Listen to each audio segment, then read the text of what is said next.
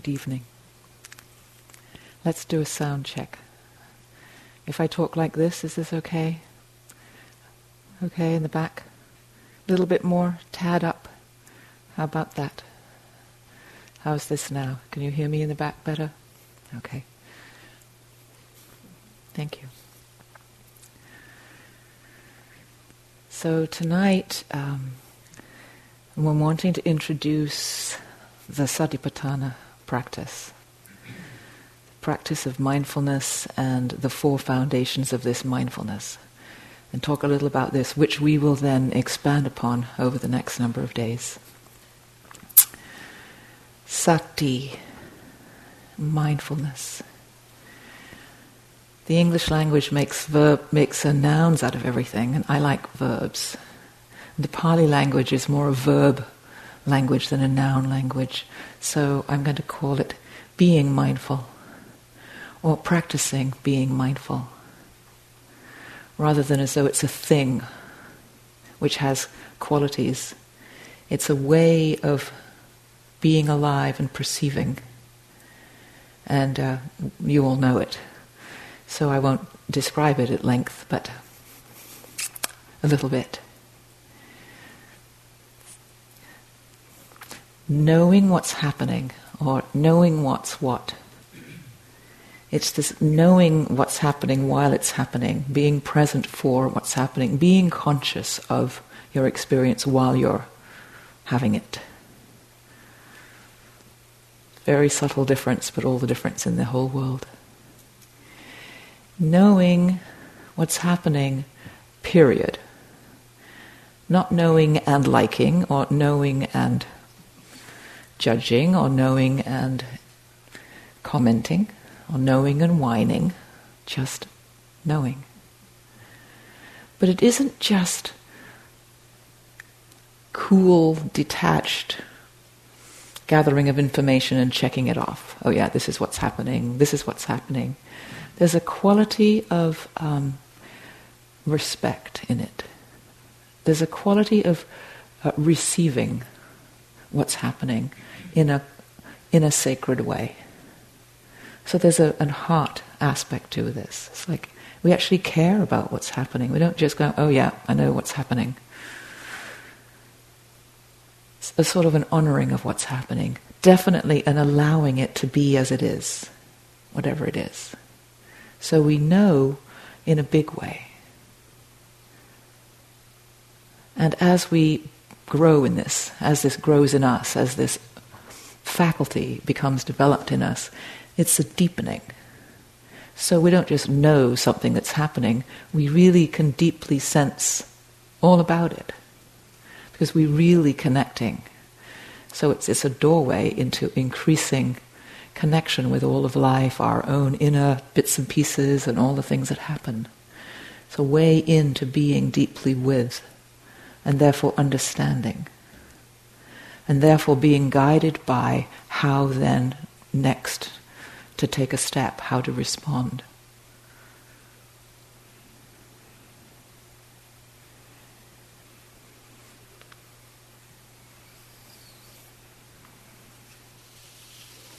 A sensing, a being with, a meeting, connecting. It's rich, an enriching experience compared to when we have no mindfulness. You know, we're very shallow in what we meet. It's very instantaneous. We glance off to something, or else we confuse it with a whole lot of extra.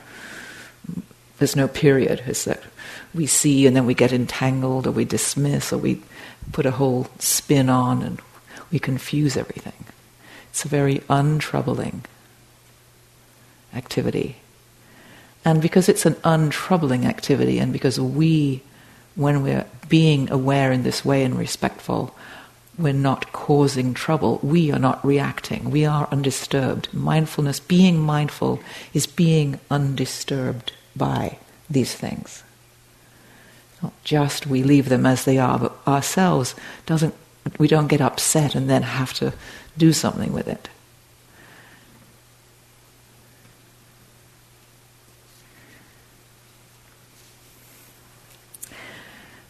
Sati doesn't change the experience, it deepens it.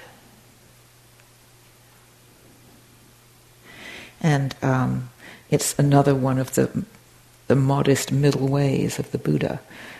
When there's not mindfulness, either typically we do one of two extremes. We either miss or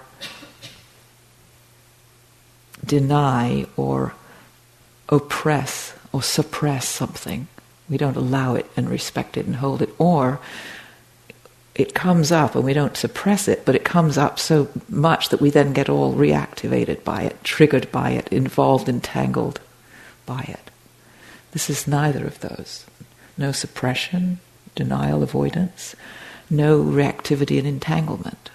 The middle.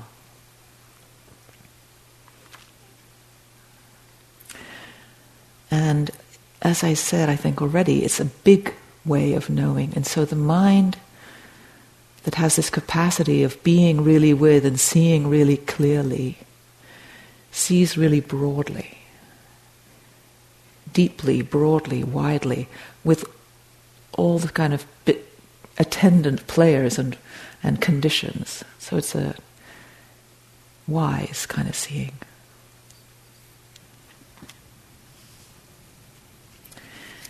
Very important in the teachings of the Buddha.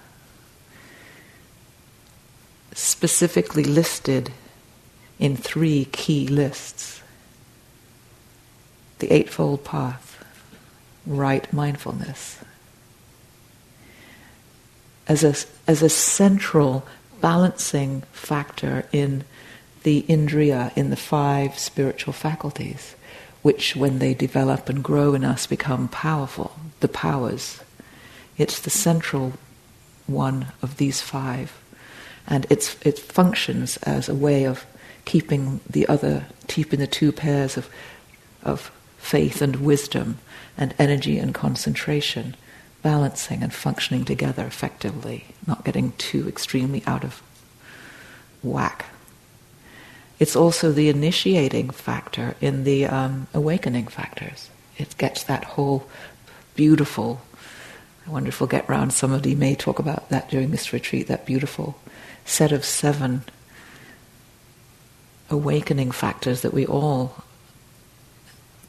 live with, understand, exhibit, have the capacity for, but which grow the more we practice. It's the initial one of these, the first one of these 7. Hugely important. So I want to talk about it in terms of the 4 foundations of itself, the 4 ways the Buddha taught us to be aware with this mindfulness, how to practice this being mindful with our experience. He said, let's pay attention to these 4 areas of your experience and know these. Tune into these in a knowing way, in a respectful, sacred way, in a caring, understanding, deep way. And if you do, consistently, little tiny word, consistently, you have to do it consistently, or in 1 year, you will become completely awakened. Even in 9 months, even in 6 months, 3 months, 1 month, 1 week. But it's got to be consistently. I think you're allowed to sleep, maybe. It's so amazing. So what are these 4 foundations? Foundations. Even that word is so strong and so reliable. Such a trustworthy word. These 4 areas, you know. The first one is the area of our experience, which is the physical form, the somatic experience. All aspects of being embodied, the body and its various behaviors and tensions and aches and pains and activities and adjustments and all of it, twitches and everything. The second area, this fascinating area, the feeling tone of your experience, meaning whether you're experience in this moment is one that's pleasant to you, that's unpleasant to you, sometimes extremely pleasant, sometimes slightly okay, sometimes mildly irritating, sometimes extremely upsetting, or neither of those things, in between those things. Something that's not particularly pleasant to you, it's not particularly unpleasant to you, anywhere in between where those extremes occur. The third area to be exploring, getting to know in this big way is the state of your mind. The state of your mind. The state and how that mind is behaving, really. And the fourth area is what that mind is actually producing. I like the word children of the mind, or offspring, because the mind keeps producing its offspring incredibly prolifically. The way the salivary glands secrete saliva, somebody once said, or Jack once said, like a spaghetti factory pumps out spaghetti. He did it like this. So it sort of pumps out contents, the contents of the mind, the products of the mind. The children of the mind. So, for most people, and us a lot of the time, we aren't particularly aware of area number one, the body. We usually take it for granted, ride it around like an old pony, suddenly find ourselves somewhere we don't know how we got there. We notice it when it squeaks at us or complains or something doesn't work. But the rest of the time, it's really, for many people, not particularly obvious. Some people, extremely so. Some people are very unable, even when trying, to feel their hands or their feet or what their shoulders are doing. But some people more easily. But still, for most of us, we're not usually interested. It's unusual to be a Tasia or somebody who's, really, really applied this mindfulness to this part of our experience. The second area, whether things are pleasant, unpleasant, or not particularly either, is also not usually noticed in our lives. The things we find that are pleasant, we find ourselves liking them, all right, and getting involved with them, but we didn't notice that they were pleasant. We just know that we want them. And the similar things with the unpleasant. We don't actually realize they're unpleasant, we just know that we're triggered by them into some kind of negative response. But we haven't noticed what it is about them that's doing the triggering. We don't usually notice this area, and particularly the neutral, we absolutely don't notice that area. Because it's not triggering any response, so why would we bother? The third of these whole areas of our experience, the state of our mind, we don't usually know the state of our mind. We don't usually know we're excited or we're happy or irritated. We simply know that things are irritating us and there's a problem and that's their problem and they shouldn't do that. But we don't actually take responsibility for the fact that it's my mind perceiving this in that way. We don't know that how our minds are, most of the time, most people. And the children of these minds of ours that we aren't noticing, we notice these children all the time. Our main preoccupation all day long is what we're thinking. That constant commentary, on and on and on, and da da da, this is happening, and this is happening, and like that, da da da da da. It's sometimes, grouchy and sometimes critical and sometimes happy, and it's different kinds of character to it.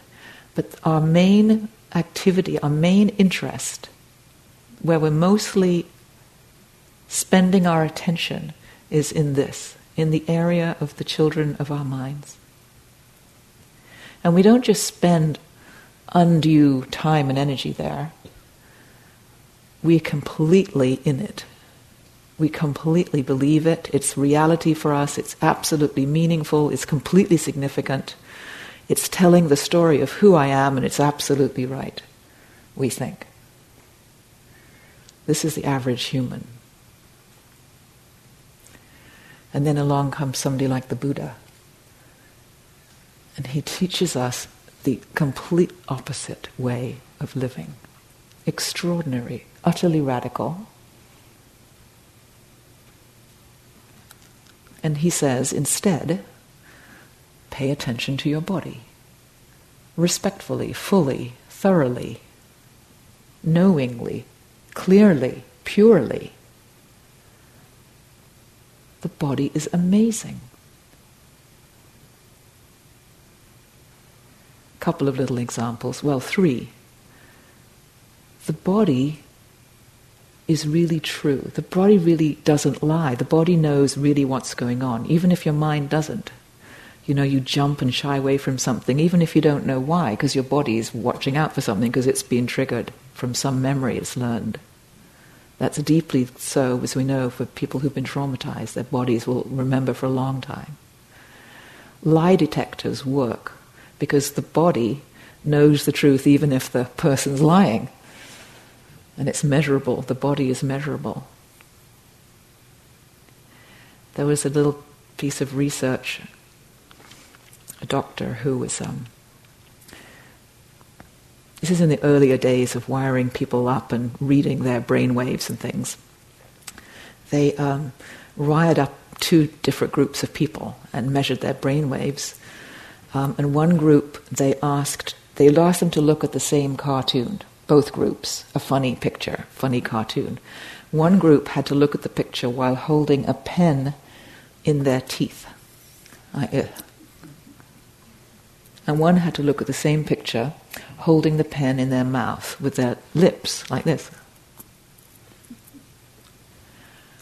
And they wired them up and they just showed them this picture. And they discovered that the people with the pen in their teeth, who were already smiling, found it very funny. And the people who had the pen in their lips and therefore couldn't smile didn't find it anything like so funny. Because the features of the face, the expression, the muscles of the face affected the brain so that the brain responded. There was a different state of mind going on just because of the shape of the lips, the mouth, for instance. And then there's a more recent study that some of you will have heard about, Amy Cuddy, the psychiatrist, social psychiatrist. She's done a TED talk that went quite popular fairly recently, talking about power poses. I don't know if any of you have heard of this. A similar thing, measuring the brain in different postures. If the body is held in a power pose, a pose of confidence, of bigness. I just was looking it up recently, and there's Usain Bolt after he's won the 100-meter, and he does this. It's like a super power pose, or standing with your hands on your hips, that kind of thing. Standing big, legs, widened, compared to a unempowered pose of curling up or holding your head, collapsing, worrying. You know how we worry. Anything like that. If you take the power pose for 2 minutes, you have an elevated testosterone and a lowered cortisol. And if you have elevated testosterone, you have confidence and energy and strength, power. And if you have a lowered cortisol, you have the ability to handle stress and clear thinking. And the reverse happens in the reverse pose. 2 minutes, measurable. This is the body. This is the miracle of the body. We don't even pay attention to the body. But as we age, you can see patterns of behavior in bodies. You can see it in expressions. We have an amazing capacity to read body language. I hope we don't lose this capacity by texting instead of talking. The body is rich with information about what's really going on for you. And if we spend some energy tuning into deeply what's going on in the body, it can really help us know the truth of what's happening for ourselves. We can learn so much that we are missing because we just take it so for granted.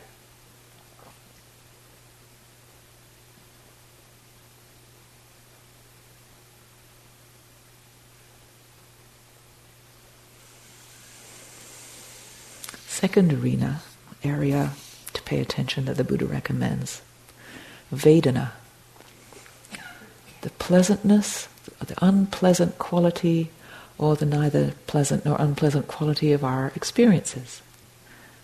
We've heard this teaching, I'm sure you've all heard it many times and familiar with it.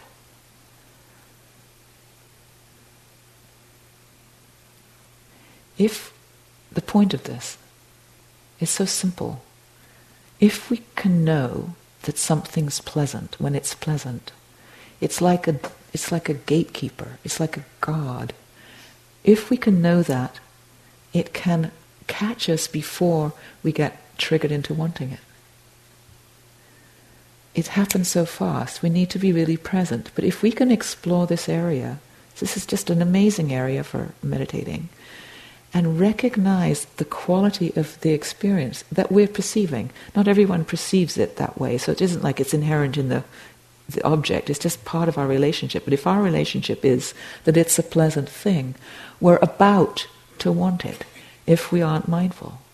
But if we're mindful, we can know it's pleasant, we can appreciate it, we can enjoy it, we can love it, we can even have it. But we don't have to have it. We don't get caught in this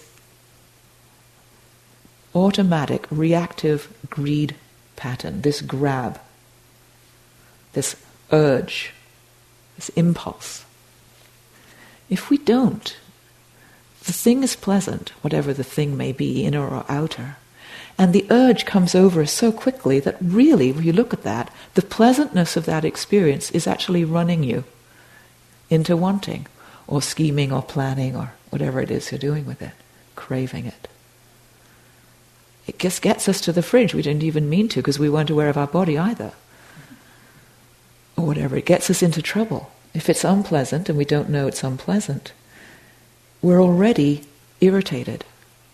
We're already lost. The problem, because we perceive it as problem, is in fact triggering us rather than we're choosing how to behave. We're out of control if we don't notice these two things. But if we can tell knowingly, this is really unpleasant, we have a really, really good chance of choosing whether to get upset about it and get into a tangle with it or not. We now have a little more power over the situation. Without any mindfulness, we don't even notice it. We're going to be upset. We're going to be ecstatic. We're going to be attached to whatever that is. And immediately we'll be thinking thoughts of scheming or angry or critical or scared thoughts, and they'll be our reality. And that will be our life, triggered by something that was pleasant or something that was unpleasant that we didn't realize. We get caught. The whole arena between the pleasant or the unpleasant, sometimes we call it neutral, but it's not that it's neutral, it's that it's not triggering us. It's not particularly pleasant, it's not particularly unpleasant. We usually haven't. We don't even notice it. We don't even notice our own body, so we certainly don't notice any experience that's neither pleasant nor unpleasant. Why would we bother? We only bother with the things that make us feel great or bother us so that we feel we have to fix so that we think we'll feel better. That's all we're bothered with. The rest doesn't matter. So we miss it. So these three are our three root troubles: greed, hatred, and delusion. That's how they show up, as a response to these particular ways of relating. Right there. Our three problems, greed, hatred, and delusion, can be mastered if we can be mindful of those particular qualities of our experience. Simple. Brilliant. Now, I'm going to talk a little bit more about the neutral a little bit later. I'm going to come back to that. Area number 3, the state of our minds, that we don't really realize the state of our minds. The state of our mind is the parent that produces the children. And we're preoccupied with the children, but we don't realize what kind of parents produced it. And if we can realize, oh, this mind is worried, then all the children that are coming out of that worried mind will be worries. Would they? But if we can see, oh, worrying, then the children aren't so convincing. The children aren't so real. They're, of course, salivary glands produce saliva. Worried minds produce worries. Loving minds produce loving thoughts and feelings. But when we don't notice the state of the mind, the state of the parent doing the production, we're already caught in believing the story of those children. They have us, they run us, these thoughts. So notice, how is your mind?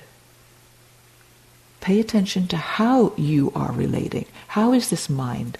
It's the most amazing thing to get to know this mind. Is it happy? Is it bored? Is it struggling? Is it shrinking? Is it calm? Is it serene? Is it spacious? Is it jumping all over the place? What's going on with the mind? Not in the mind, but how is the mind itself? Because this mind, the way the mind is feeling, the way the mind is behaving, the state your mind is in, is where your whole life happens. This is where your happiness happens. This is where your unhappiness happens. This is where being caught happens. This is where freedom happens. All in the state of the mind. And we don't even know that it's happening. We're just busy with the children. We have no clue, mostly. So the Buddha says, put your awareness into how your mind is. How is it? Don't put your mind so much into the products, because they're of course going to come out of that kind of a mind. Go back to the parentage of the mind and address that.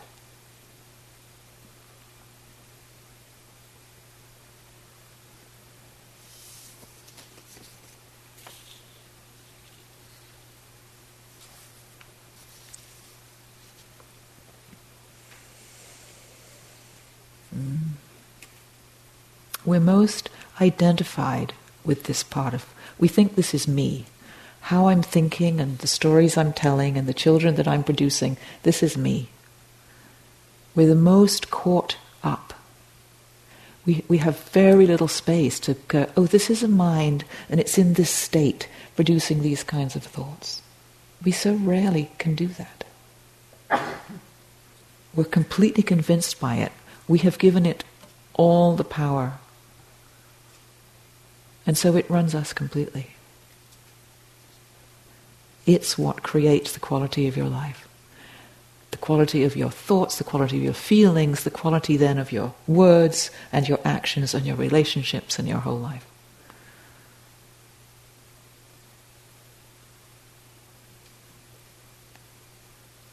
This is where understanding happens. This is where letting go happens. This is where relaxing happens. This is where caring happens. And it isn't the part of the mind that's the information gathering part of the mind. It's the heart mind, citta. The mind that receives impulses, senses, and holds them. Relates. Connects. Our moods. It's where our intentions are born,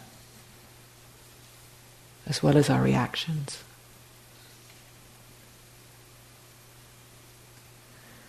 All of these will be spoken about more in detail, so I'm just introducing the topics here.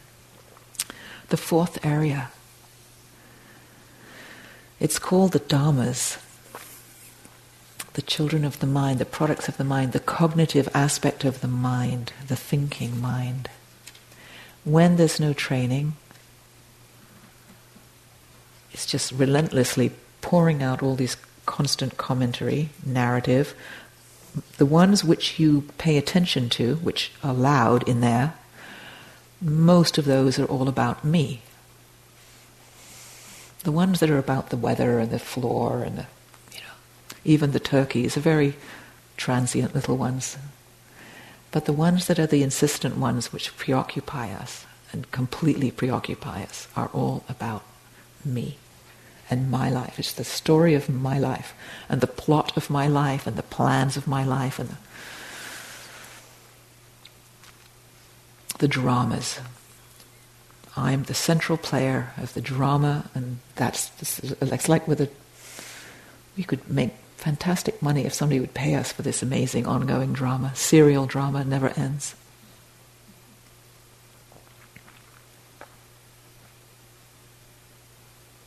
When we meditate here, watching the products of our minds, so these children, these thoughts, it just changes us completely.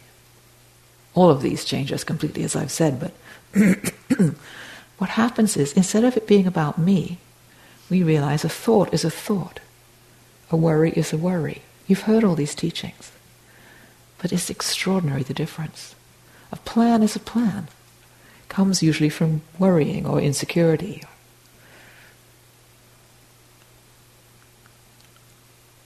A memory is a memory. Thoughts are just little bubbles, little blips, little ideas, pictures. Light. Really. Except that when you're in there, and when you're completely invested in them and believe them utterly, which of course is what we do, then they're like, they can be so heavy, they can make people do unbelievable things. They're not just little wispy bubbles, they're the power to run us into the utter distress. That's the worst things that's possible. That comes from that, the state of the mind producing the thoughts that we then believe in. Our complete enemies. Confusions, misunderstandings, everything. When we can see clearly these thoughts without believing in them and without them being all about me, seeing what's really happening, saliva being produced by salivary glands, children being produced by states of mind. When we can see this, and we can start watching them simply as energy, simply as thoughts, bubbles, ideas, opinions. I see I have this opinion. I have this repeated opinion. It's just an opinion. Oh my God, I thought it was how they really were, but it's just my story. It's the most liberating thing. You've all known this. You know when you actually have, the first time, when you're a serious meditator and you really get, it's just a thought. It's not actually real. And I believed it was real. They're not real. They're just... these ideas. Oh my God, isn't that the most liberating thing when we first discover this? When we see thoughts as they really are, we see they're either the kind of thoughts that lead us away from ease and well-being and clarity and truth. They trigger us into getting caught and believing in them. Those are called hindrances. Or they're not. They're the kind of thoughts which actually are liberating thoughts, like kindness type thoughts, metta thoughts, for instance, or gratitude thoughts, or the kind of thinking that is about serenity and calm, joy, factors of awakening, the contents, the products coming out of the mind are leading us into the wholesome, as it's called in Buddhism, freedom, clarity, or to more entanglement, more belief in, I need that, and I got to get rid of that. If thoughts, images, ideas, opinions, stories, commentary are seen for what they really are, they're the truth of things, they're the Dharma. We can see them in terms of the Noble Truths, for instance. We can see, here's a thought, a thinking, an attitude, a bit of story running, a thought train, whatever you want to call it, an activity of mind which really wants something to be different, which is causing stress. First and second Noble Truth, right there, recognized. Seeing that, understanding that feeling I need to get to tell that person to not breathe so heavily behind me, realizing I don't need to, it doesn't make any difference. Suddenly there's no more stress. Third Noble Truth, in a moment. we can see our mental behavior in terms of what they really are.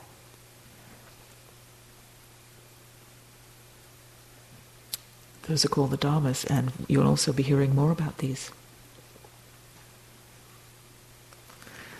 I wanted to go back to the neutral, to the neither pleasant nor unpleasant arena of whether, our Vedana of our experience. This is huge.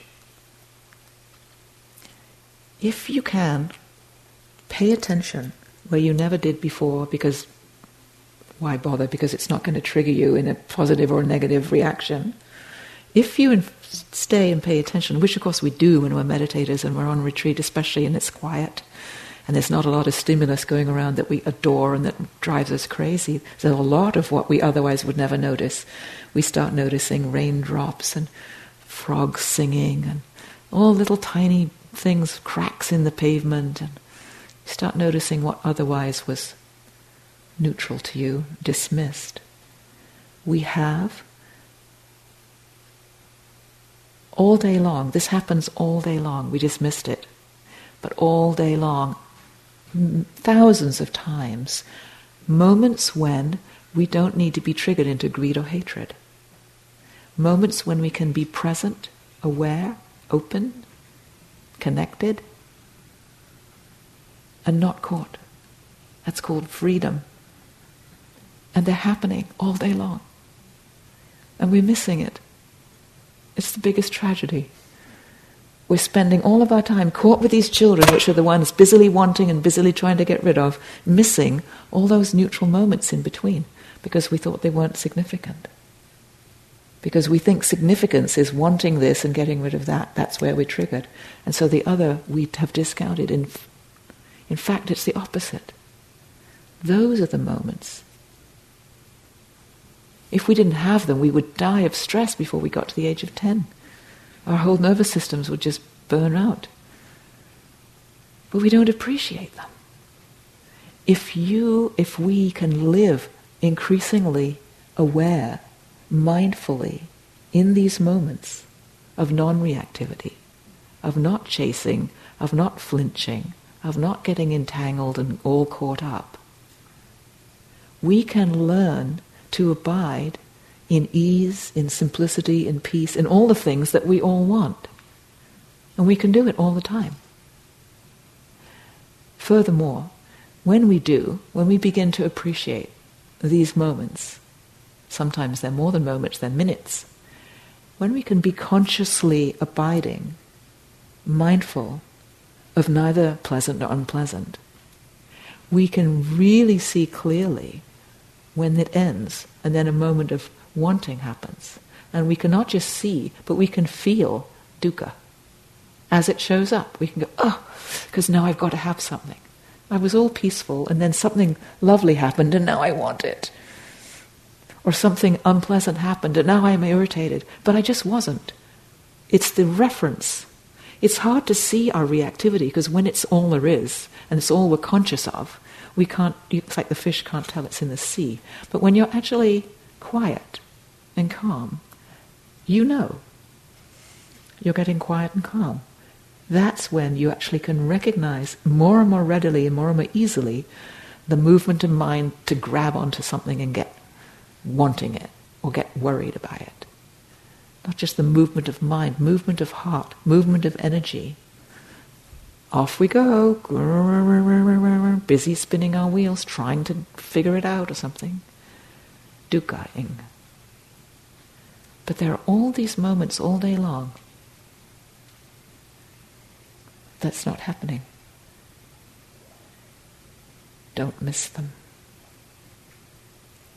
Appreciate them. Deeply, mindfully, fully.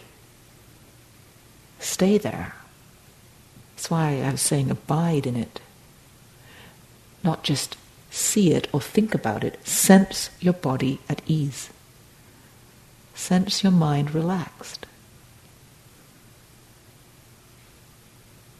Sense your mind opening, tender, peaceful, untriggered. These are hugely important. And they're the gift we have all day long of freedom, which the thing we think we're seeking that's somewhere far away when we've learned all these other things. It's way, way more simple than that. Too simple, too close. We try hard, we're looking elsewhere all the time, being such good yogis, such good people, trying so hard to be better. We miss these opportunities.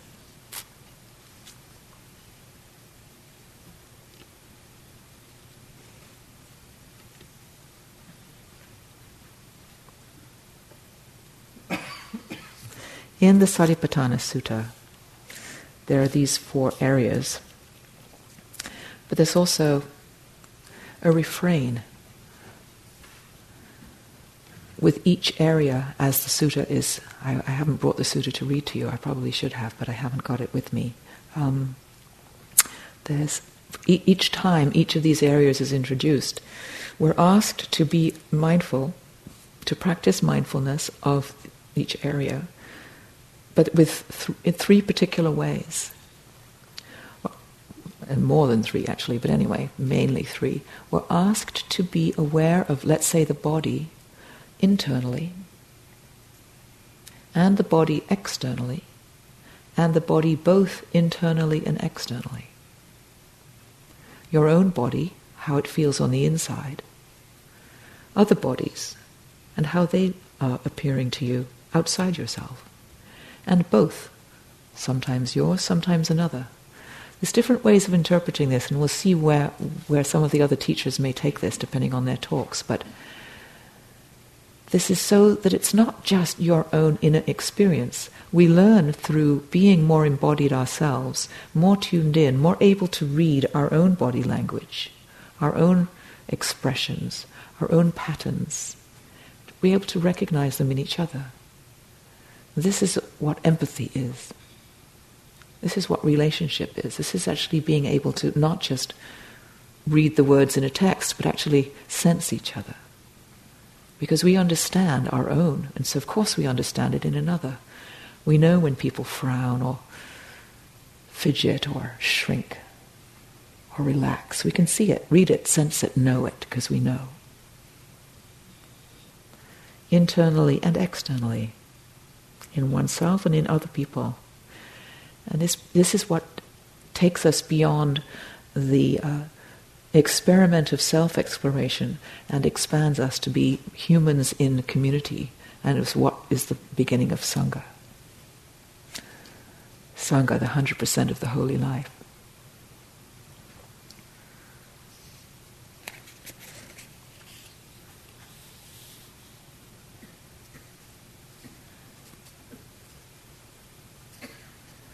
Second part of the refrain is noticing your body, for instance, but the same with all four of these areas, and the sensation that you may notice in the body as it arises. And then notice whatever you're noticing about your body as it subsides or disappears.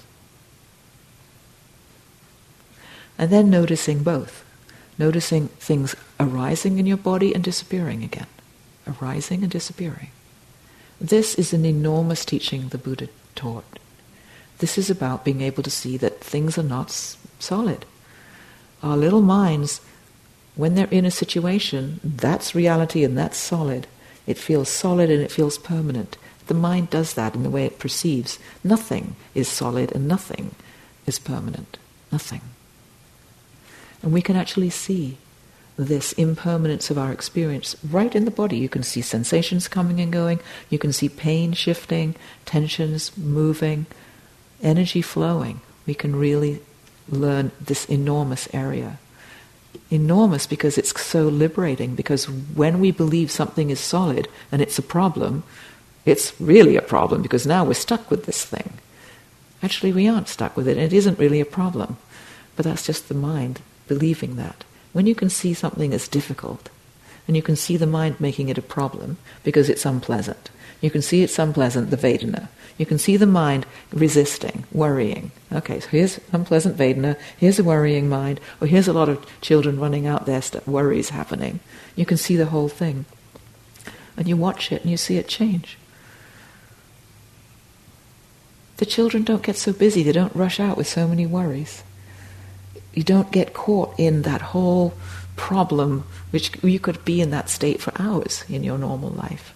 You can see it breaks the whole thing before it gets so entrenched. The power of being able to see change. That's another whole talk. I won't go any more into that. The releasing power of anicca.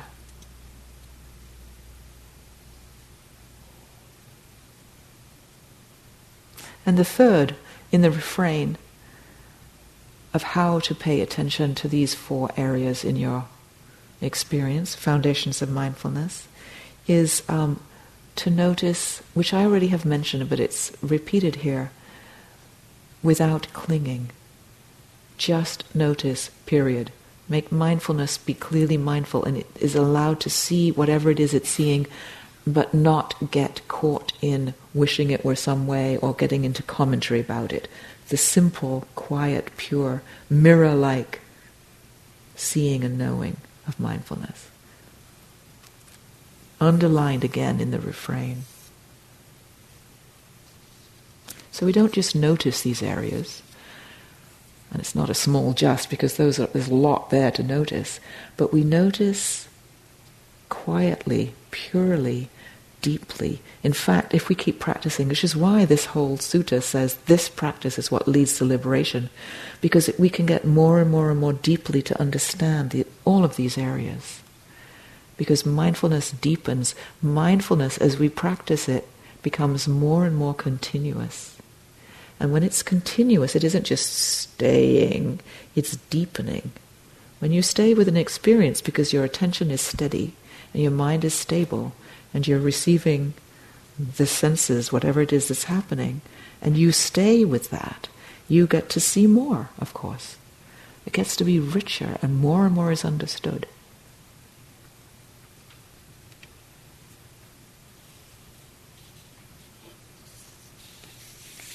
So two little tiny things to end with as we do this. Continuing mindfulness as it deepens, there's two little pieces to add. They're kind of supporting players for deepening mindfulness, for steadying mindfulness.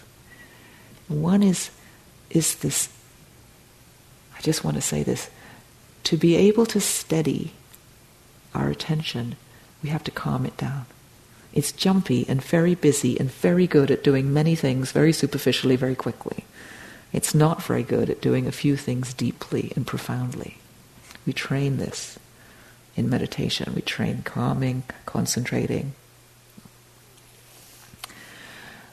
This settling down and sustaining of our attention needs to be done very, very gently. If you try too hard to stabilize your mind, especially near the beginning of a retreat, where we want to really get here and make the most of it, and we're sort of all, applying our enthusiasm and our virya. Virya is energy. How do we actually do this? It has to be sustainable. And to be sustainable, it has to be ongoing with a very light touch. If you do something for a long time that's too much, you'll just get tired. That's not sustainable. But completely sustainable means all the time. All the time. And to do something all the time, it has to be done so lightly, so softly, but all the time. So that's virya, your energy. Watch your energy. Gently, gently, gently. Keep it going. It's a great skill. It's a refined skill. Like anything, when we learn a skill, we do it with great enthusiasm, way too much, and then we quit. We do it again. The gym memberships, they say, is the best way to make money is to open a gym, and you'll get all these memberships and then no one will show up after the first 3 weeks or whatever. We overdo that part. It's not that. Very, very lightly. That's one thing. And the other is metta. You do it gently because you really, it's a sacred thing. It has to be held with great, great respect because we're our own best friend here. We're our world's own best friend. We do all that we do. We care about all this. We apply ourselves because of the heart. We love the truth. We love friendship. We love honesty. We want to be free of everything that stands in their way. We do it because we love these things, not because it's a good idea or because we're going to prove something or because we're a good yogi or because someone will like us more or any of those wrong reasons, because we need to be in touch with how deeply we care for this. So gently, ongoingly, with great heart.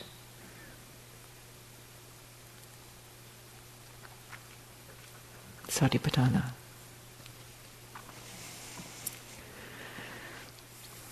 Thank you for listening.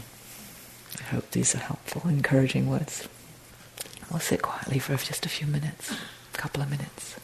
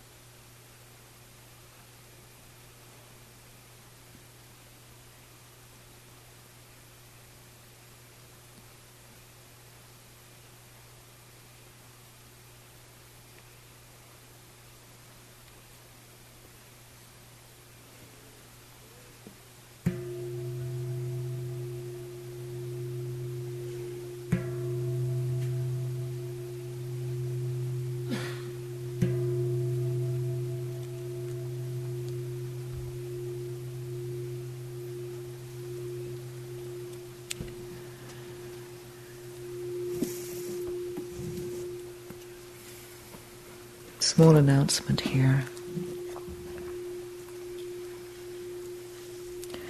Nine 9:00, which is in... Thank you for listening. To learn how you can support the teachers and Dharmaseed, please visit dharmaseed.org/donate.